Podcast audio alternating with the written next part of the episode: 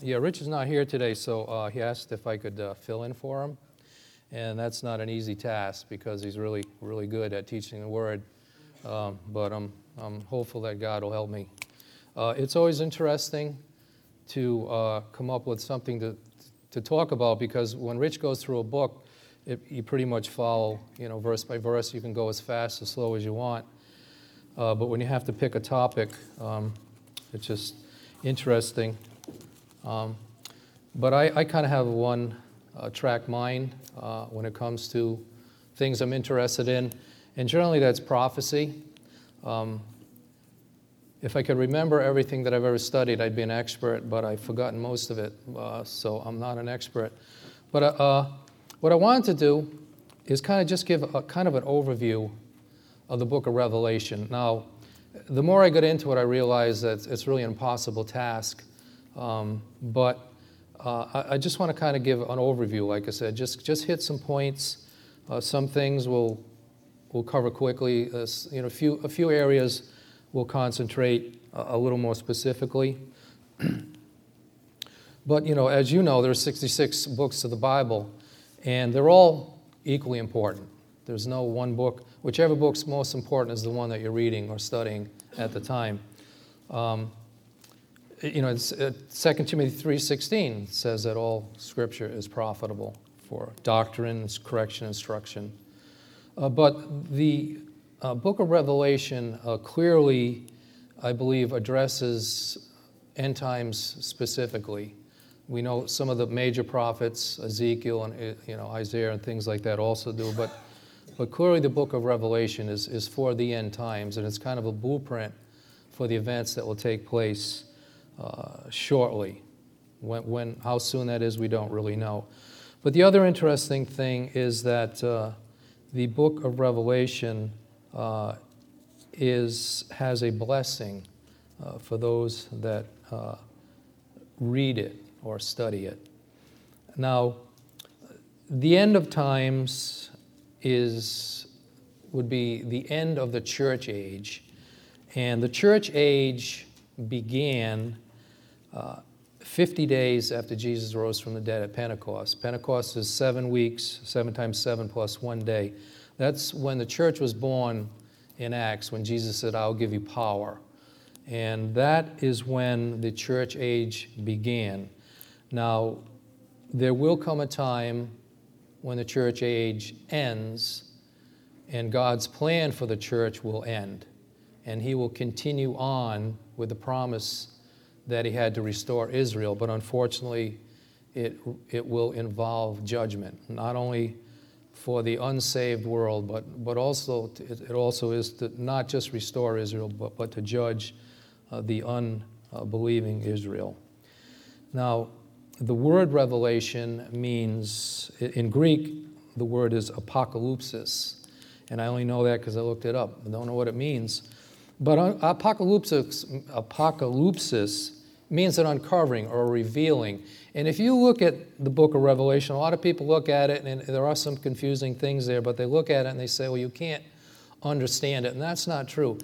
It, when you, the more you study prophecy, you realize that God is not hiding anything from the church. We're supposed to be aware and informed of what he's doing. It is not a secret, it's not some hidden, mysterious thing. We don't understand everything, but he, he clearly wants us to know uh, what is happening. It is a revealing of God's plan uh, to his church. Now, it was written, as you know, by John the Baptist. Now, all the apostles up to this date had been martyred.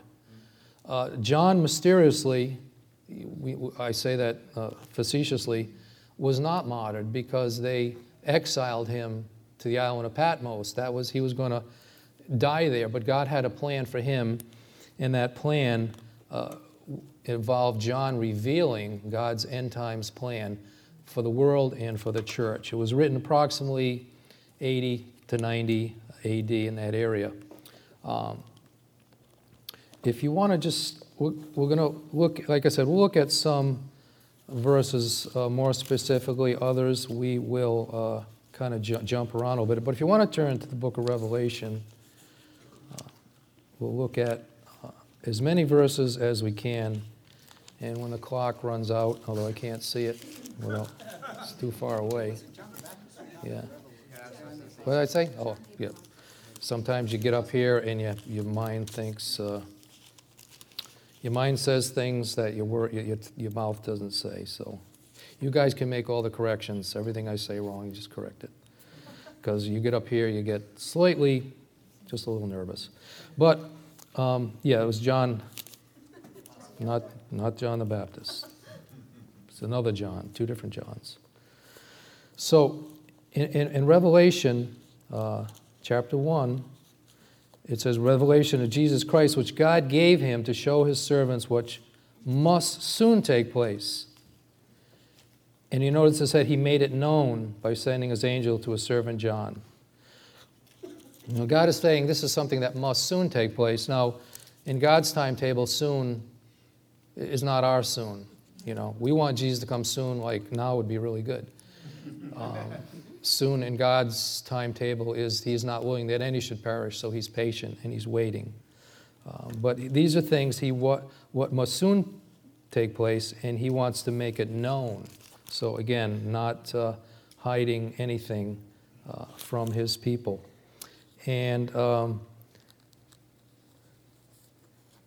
again, so his, his promise is that if we read in verse 3, blessed is the one who reads the words of this prophecy, and blessed are those who hear it and take to heart what is written in it, because the time is near.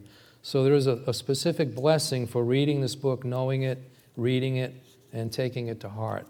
And you, we may not understand every uh, bit that is in there, but there's plenty here to understand. So I would suggest that uh, if you haven't read it or you haven't read it lately, that you read it again. Now, there are also two more blessings that will come later on in the book, um, and we will get to those. But in verse 9, it says, I, John, your brother and companion in the suffering and kingdom and patient endurance that are ours in Jesus, was on the Isle of Patmos because of the word of God and the testimony of Jesus. On the Lord's day, I was in the Spirit, and I heard behind me a loud voice like a trumpet, which said, Write on a scroll what you see and send it to the seven churches to Ephesus, Smyrna, Pergamum, Thyatira, Sardis, Philadelphia, and Laodicea. So here's a specific message from Jesus to John to write this message on the scroll and send it to seven churches. And um, so here there's a message. Jesus has a message for these. These were seven literal churches, but they also, uh, it's believed that they are uh, symbols of different uh, history, uh, church, his, church histories uh, from this time to the present day. so here John has a vision to reveal these things to the churches. And in verse 19, it says, Write therefore what you have seen, what is now, and what will take place later. And so, what is now, John was writing specifically to those seven churches. Those were churches that uh, were alive and flourishing, and they were, had inst- there were instructions to them. But as I said, these are also, if you look at those, read those seven letters, you might imagine which one would you your spiritual life associate with. And, but they also uh, appear to apply, as I said, to seven different uh, periods or generations of, of churches uh, through the area, through the ages. And it is generally an accepted belief that the last two churches, uh, Philadelphia and Laodicea, um, represent the current uh, church age that we're living in. If you look at the letter to the uh, Church of Philadelphia, you'll find it's, it's uh, the church of uh, brotherly love. It's a church that believes in Jesus Christ, that believes in the Word of God, who, uh, except for some minor flaws that we have as human beings, we have kept the faith. We continue to teach uh, the Word of God. Um, so, uh, an interesting note is that the first three chapters deal specifically with the church. Now, when it moves on to chapter 4, uh, an interesting thing uh, takes place. In chapter 4, it says, After this, well, after what? Well, after the message to the church. So the first three chapters, messages to the church. After this, so after the message to the church, after this I looked, and there before me was a door standing open heaven. And the voice I had first heard speaking to me like a trumpet said, Come up here, and I will show you what must take place after this. So, so God, Jesus is revealing to John that what just happened, the message to the church, after this, there's something else that's going to take place after this. Well, what is after this? Um, well, as you know, uh, there is the, uh, the, the teaching about the rapture of the church and what exactly is the rapture of church. And is this uh, something that is, uh, uh, is this something real or are we just making this up to make us uh, feel good? now, I, I have my own personal opinion about what God, how God reveals things to the church. And I don't, as I said, I don't believe God is hiding anything from the church. I believe that the Holy Spirit is revealing the truth to the church. God's not trying to fool us, He's not trying to deceive us, He's not trying to trick us. Now, there are all sorts of different fellowships, they claim to be churches that do teach some very strange things. But collectively, as a whole, I believe that the church understands and knows the truth. And so I don't, I don't, I believe uh, that uh, you know, the rapture of the church isn't just something that we made up. Uh, as a matter of fact, in the, in the uh, letter to the church at Philadelphia, God promised uh, to keep us from the wrath and the judgment that is about to come upon this earth. So I believe that that is a promise that has given, God has given to the church. Um, now, Hebrews 9.27 uh, says, just as a man is destined to die once, and after that to face judgment. So the first uh, concept, now I believe you can, you can use uh, the Bible to study the Bible and, and, and dig and find information. We all have our own opinions and ideas, but what does the Bible say about this? So uh, the concept of people leaving this earth and not dying, is that, is that a, a real concept? Is there, is there any precedent in the Bible where that uh, has happened before. Well, in Genesis uh, chapter 5, you have the record of births and deaths, and God is very specific on, you know, such and such was born, and he lived so many years, and he had sons, and he died, etc., etc. Well, in Genesis, Genesis 5 uh, 21, we have the record of Enoch. And I know you're all familiar with that, uh, but it says that uh, instead of saying that, God, that Enoch died, it says that Enoch walked with God. Now, the, the, the, time where we heard walking with God in another verse was when Adam and Eve were in the garden, they walked with God. So it appears uh, that Enoch did not die, that God uh, escorted him uh, to heaven uh, for a reason and a purpose. Uh, as, you, as you're in Genesis, you may not understand why, but I believe that uh, we can apply it to the concept that someone actually can leave this earth without dying, in spite of, like I said, what it says in Hebrews 9 it is accounted unto man once to die. So we'll park that and we'll move on. Now, is there anyone else in the Bible that didn't die? Of course, you know you all know it was Elijah. Now, Elijah was getting ready to leave this earth, and he was training his replacement, who was Elisha.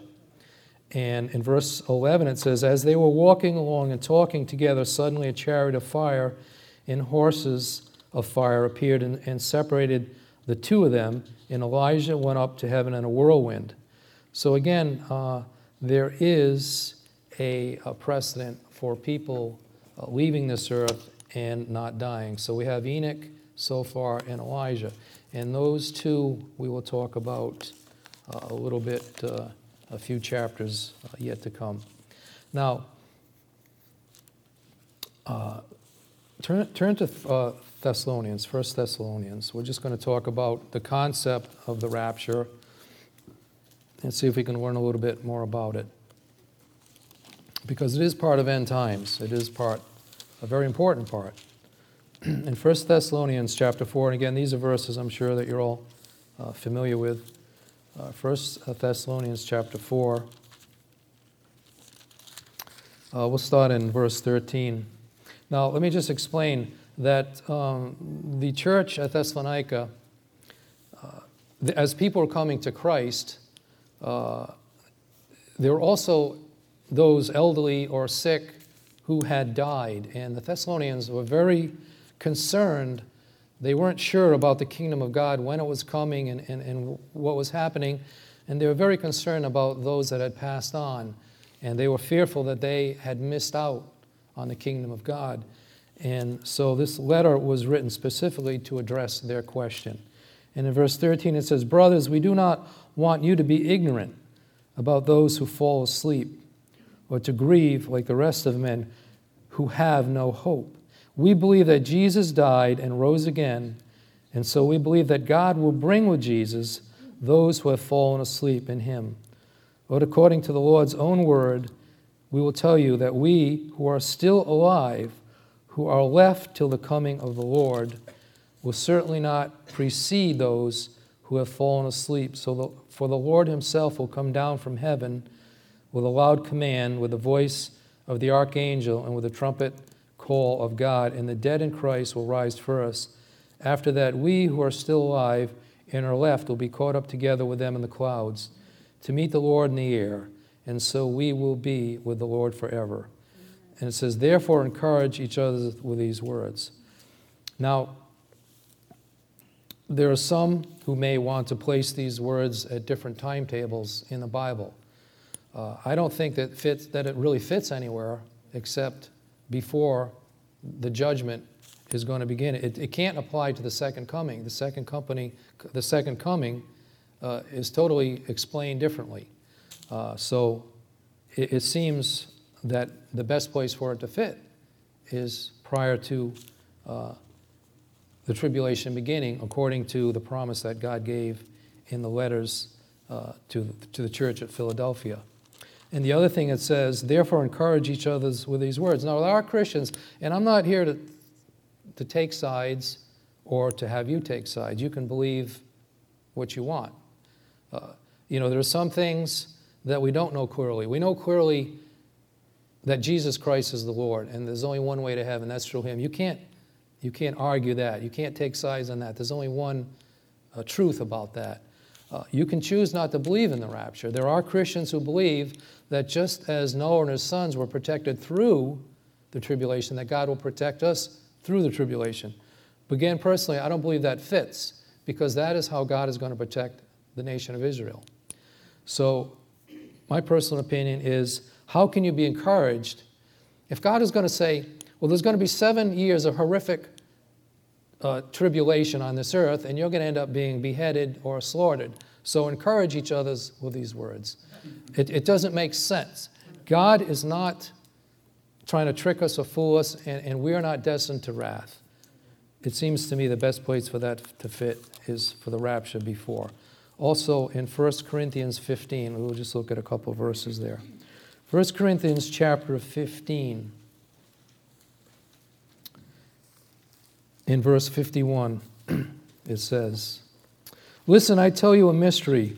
We will not all sleep. Now, that sleep doesn't mean sleep, it means death. They, they just talked of death as sleeping. I tell you a mystery. We will not all die, but we will all be changed in a flash, in the twinkling of an eye, at the last trumpet. For the trumpet will sound, the dead will be raised imperishable, and we will be changed. Uh, so again, uh, when would this, where, where would this fit better than pre trib rapture? For me, it fits best just before chapter 4 of Revelation.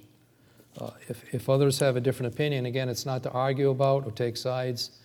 Uh, it, there is not a verse in the Bible that says, you know, on January 1st, 2013, I'm going to take, come to earth, I'm going to re- remove all the Christians, and then the tribulation will start. So we don't have a verse to go on, but we have ev- evidence.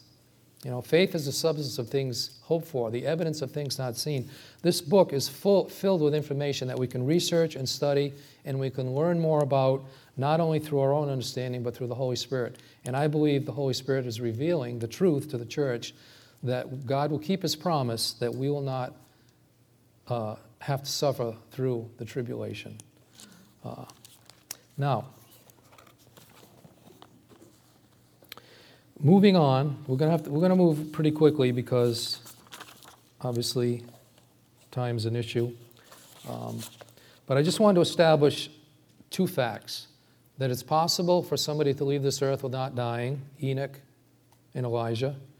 And there are verses that indicate that God has a plan for his church that will not include us in the tribulation. Uh, now, chapter 4, back, back to uh, Revelation. Uh, chapter 4 begins uh, the journey uh, into the book of Revelation, having uh, God having dealt with the church. And in chapter 4, uh, God, John begins to see the things that God is revealing to him.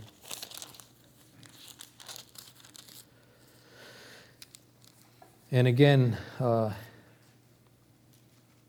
after, after John uh, hears a trumpet, it says, Come up here, and I will show you what must take place after this. So God uh, brings John up to heaven and is going to reveal, show, show uh, John things, uh, what is going to happen uh, on the earth. And, and John sees many things. He sees the thrones, the 24 elders, lightning, thunder.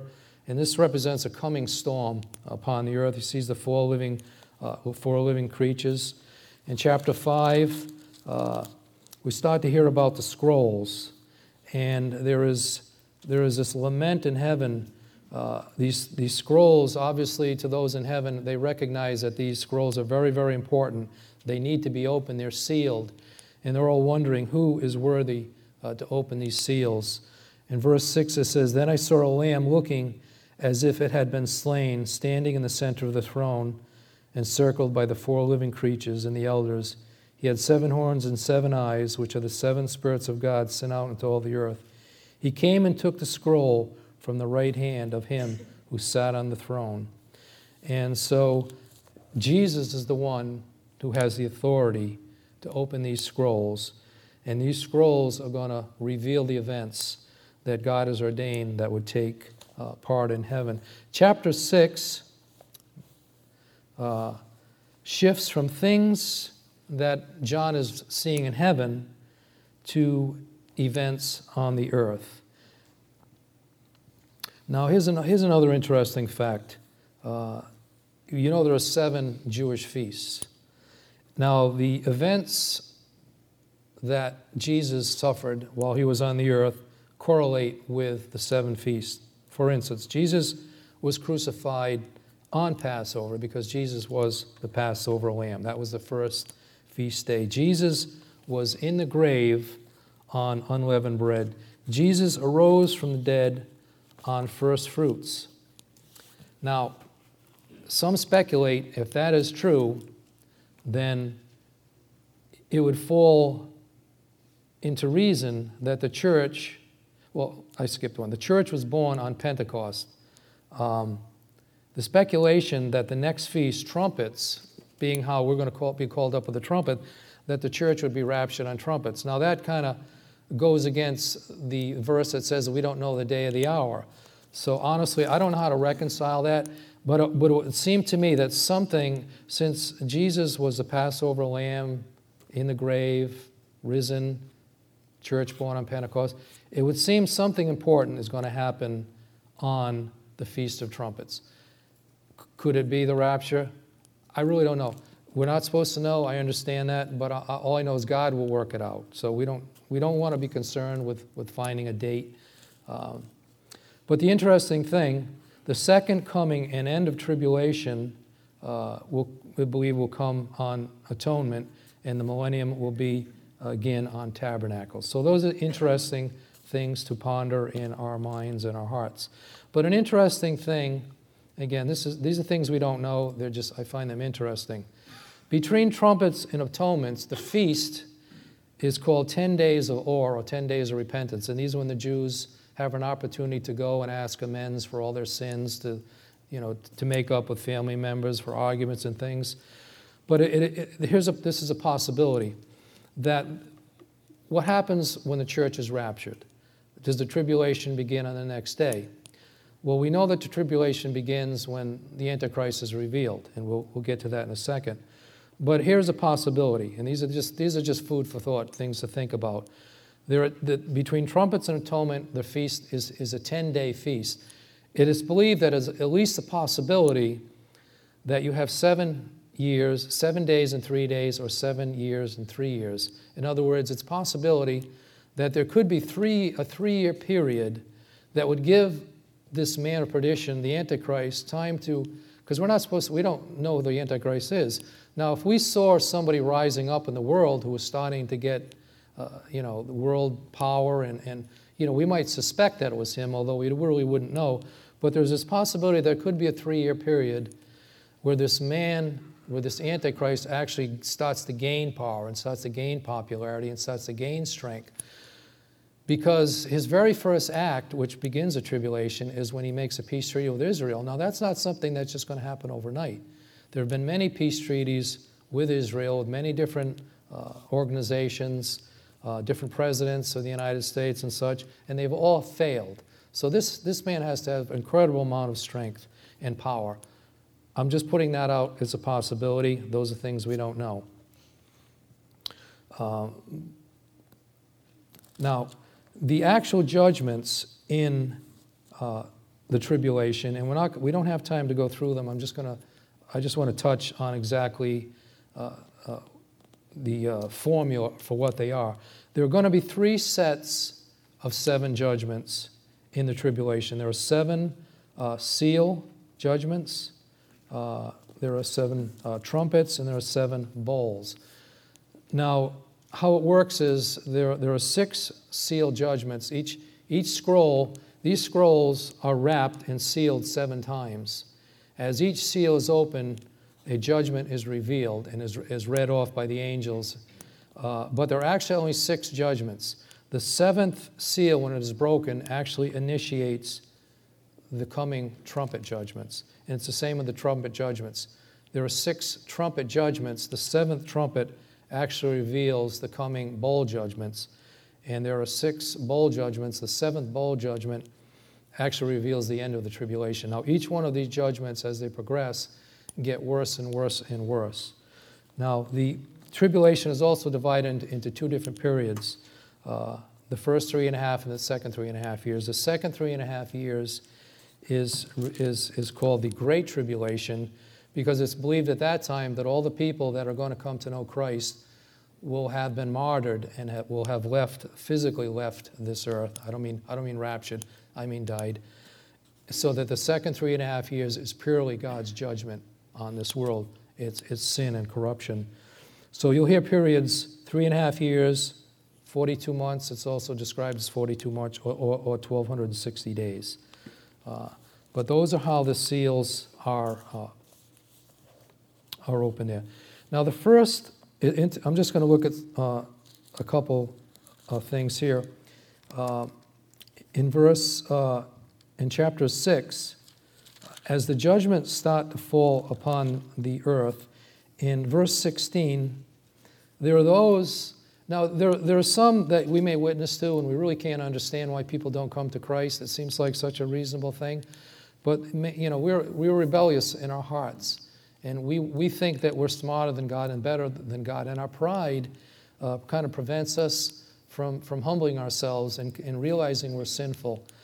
But I would imagine that if people, you would imagine that when people start seeing the judgment that is coming upon the earth, that people would say, That's it, I, I understand, I give up. And many will, many will.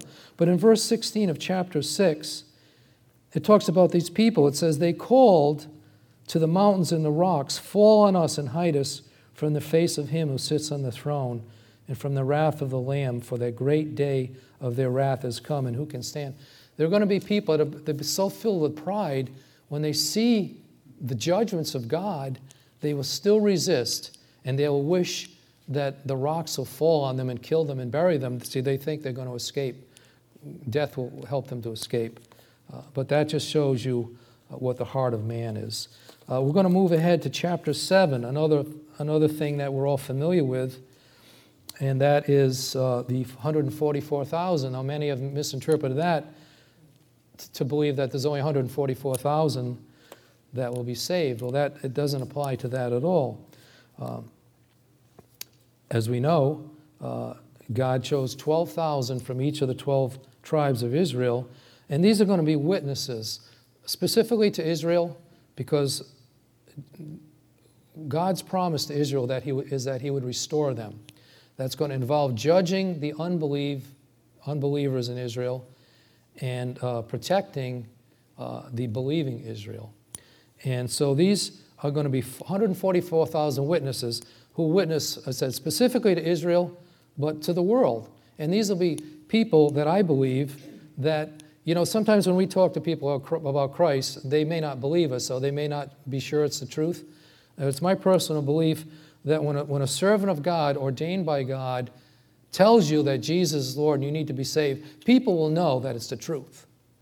And the only thing preventing them from believing is, again, their pride. Now, many millions will be saved, but still there will be many that will shake their fist at God and reject Him.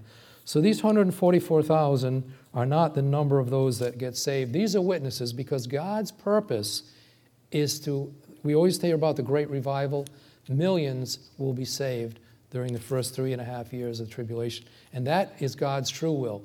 We talk about what is God's will. God is not willing that any should perish. God, it's God's will that all should come to know Jesus Christ as Lord Savior. So while judgment is going on, God is saving uh, millions.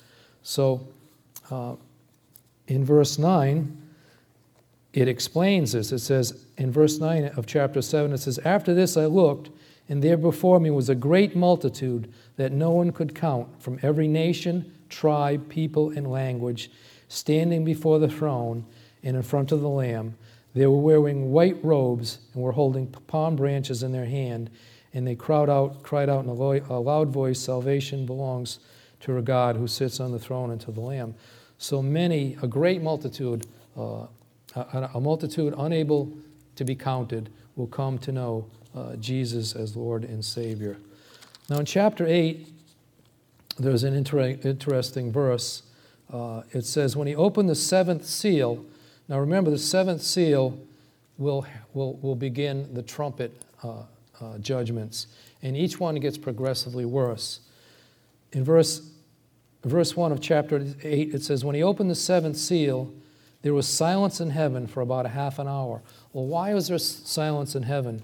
You know, God has to judge sin, He has to judge wickedness.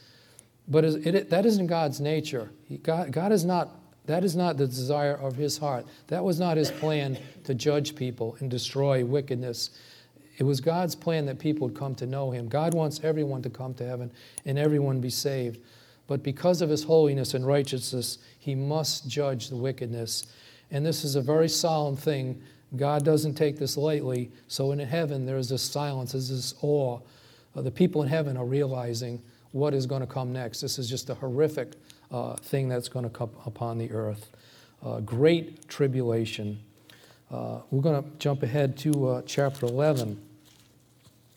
Now, here's the story of the two witnesses. Now, it is believed, again, these are two witnesses, and their purpose is, again, is to point out uh, just as the prophets did in the Old Testament. They were sent from God. Uh, the 144,000 are, are, witnesses. You think these two witnesses, you want to think more like prophets because they are coming to, to judge sin, to point out sin, and to tell people that they must be saved. Um, so uh, the question is uh, who are the two witnesses? I will give power, in, verse uh, 3, it says, I will give power to my two witnesses and they will prophesy for 1,260 days. Again, that's another way that tribulation is, is broken up three and a half years, uh, 42 months, 1,260 days. And it is believed that they will be witnessing during the first half of the tribulation when everyone will be saved. The second three and a half is, is purely uh, judgment. Uh, now, according to the Mosaic law, two witnesses were required uh, to validate important matters. So that is one purpose. Uh, there's prophets of God um, to come and proclaim righteousness and holiness. Now, here again, who are the two witnesses? Does it matter who they are? Well, there are things that don't really matter to us. What, what matters is that we know Jesus is Lord and Savior. But I, I like to study, I like to learn things. I want to know as much as I can. I want to know who the two witnesses are. Now, in Malachi 5 6, it says, I will send you the prophet Elijah before that great and dreadful day of the Lord comes. So we're pretty sure that Elijah is one of the two witnesses uh, because it says so here in Malachi. But also remember that Elijah never died. Now, the, the Bible says that his appointed man wants to die. Now, if Elijah had died and God resurrected him, then he's going to die again.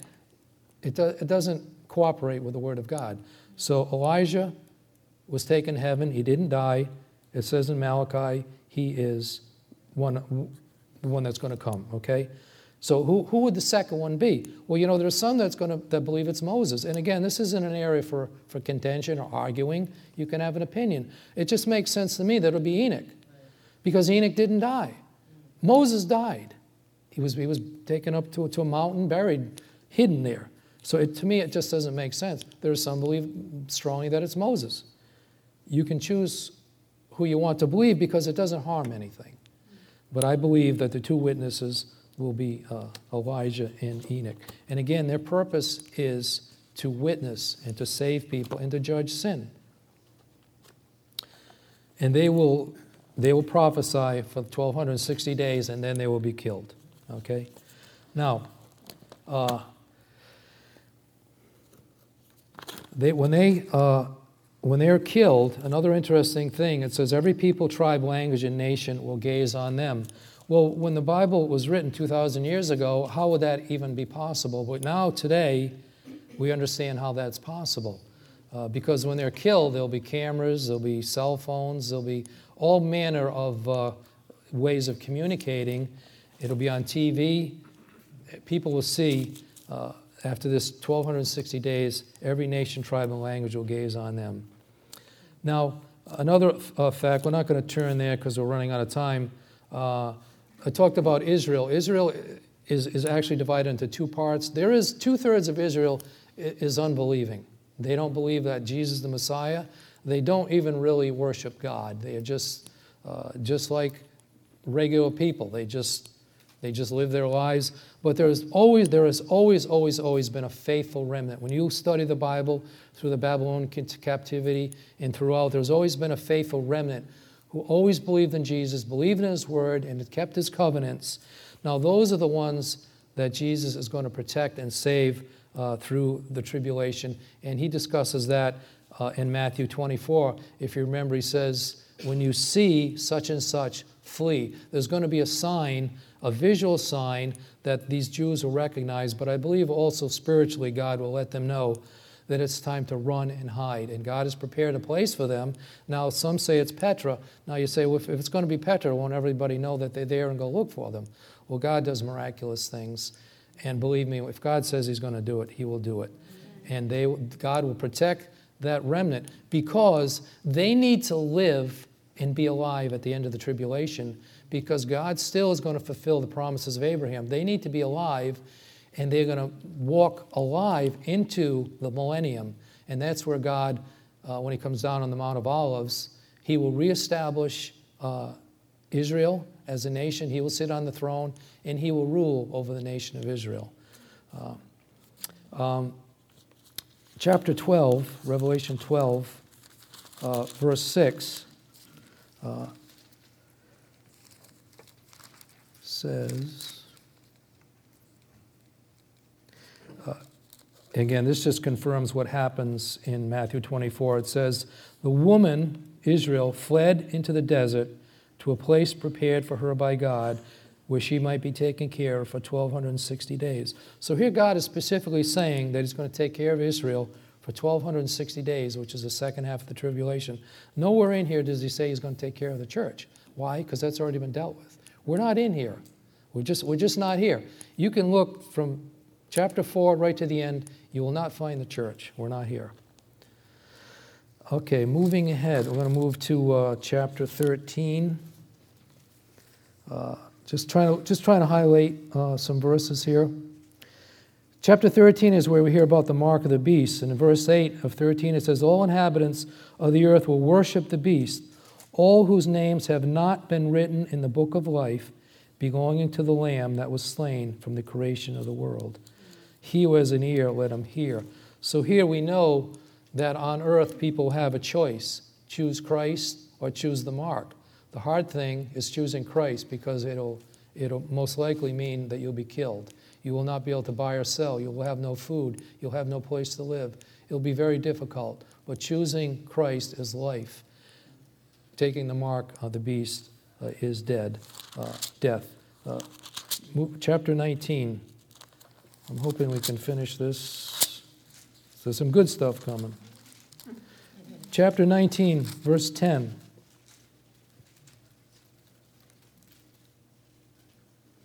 Talks about uh, the second coming of Christ when Jesus will return. Verse 10 says, At this I fell at his feet to worship him, but he said to me, Do not do it. I am a fellow servant with you and with your brothers, and hold to the testimony of Jesus. Worship God, for the testimony of Jesus is the spirit of prophecy. And in verse 11 it says, I saw heaven open, and there before me was a white horse, whose rider is called Faithful and True. With justice he judges and makes war. His eyes are like blazing fire, and on his head are many crowns. He has a name written on him that no one knows but he himself. So it goes on to, to, to describe Jesus coming after this horrific, violent time of judgment on the earth. Jesus will return to the Mount of Olives, restore Israel, and rule and reign over the earth for a thousand years until once again there's a final uh, battle at the end. Uh, Revelation 19:20 talks about the beast and the false prophet being thrown into the lake of fire. That is before uh, the millennium. Uh, Satan is locked up for a thousand years, uh, but is, is, and then again is loosed at the end. Revelation 20 talks about the great white throne judgment when those who have rejected Christ will be judged uh, uh, according to those not in the book of life. Um, I just want to jump ahead uh, to, to verse 21 uh, and get to the, uh, to the good part here. So the tribulation is over. In verse chapter 20, 21, it says, Then I saw a new heaven and a new earth, for the first heaven and the first earth had passed away, and there was no longer any sea. Uh, I saw the holy city, the new Jerusalem, coming down out of heaven from God, prepared as a bride, beautifully dressed for her husband. And I heard a loud voice from the throne saying, Now the dwelling of God is with men, and he will live with them. They will be his people, and God himself will be with them and be their God. Now, one thing that happens during the tribulation, where's the church? Well, we're in heaven. Well, what happens? The marriage supper of the Lamb, the bride of Christ. We are presented to Christ as his bride. And when Jesus returns on a white horse, then we come with him to, to rule and reign with him on the earth. Uh, chapter 22.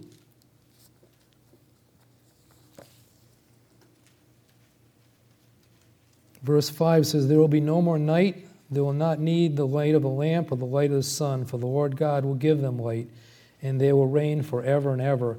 These are the things that we look forward to in the coming New Jerusalem. The New Jerusalem is our home. There will be a heaven and there will be an earth. There will be inhabitants of the earth that will not be able to go to the New Jerusalem. New Jerusalem is for the bride of Christ. That's it. There's no one else going to be added to that. Not the people that survived and came to Christ during the tribulation, nor those in the millennium. There'll be, we, we will have the New Jerusalem, there will be heaven, there will be an earth. So that is a blessing that God has given to us. We didn't deserve it, we didn't earn it. It's because of God's grace. Uh, chapter 22, verse 12 says, Behold, I am coming soon. My reward is with me, and I will give to everyone according to what he has done. Okay, we will be rewarded for what we've done for Christ. Uh, what's, what we do for Christ will, will, last for eternity. Our sin will be judged when we, when we stand before God in the Bema seat. Our, our sin and our rebellion will, will be dealt with there. It'll be finished, it'll be completed. And what we've done for Christ will carry on uh, in our relationship with Christ uh, th- through all eternity. Um, in verse 22 and 12, it says, again, he's coming soon. And in verse 16, uh, it says, I, Jesus, have sent my angels to give you this testimony for the churches. I am the root and the offspring of David and the bright morning star.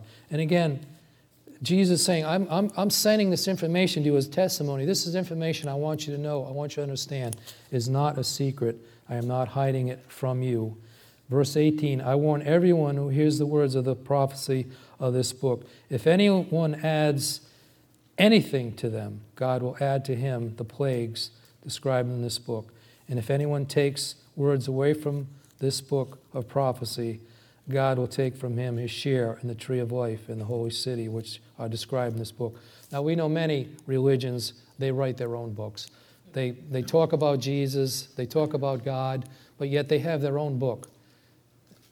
God's saying that that, that is a warning. God does not, will not tolerate anyone adding anything to what he has written here.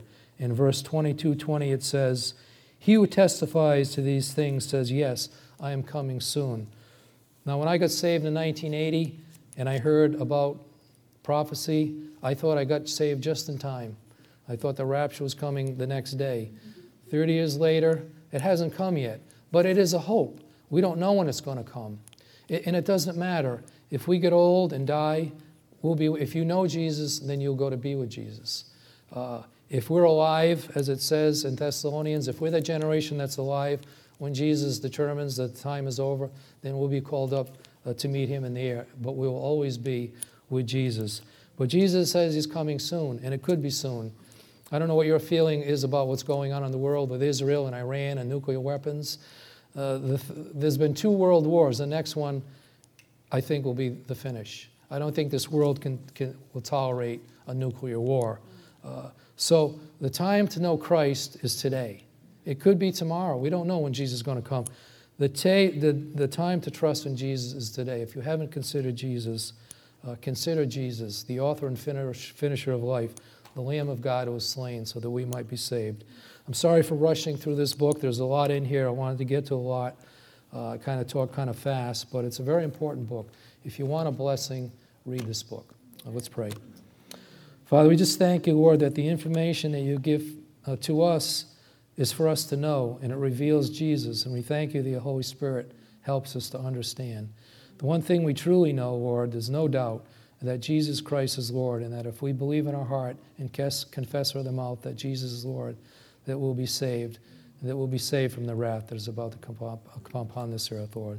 So, Lord, just thank you, Lord. We just pray that you would bless us as we leave here today, Lord, with thanks and praise to you in Jesus' name. Amen.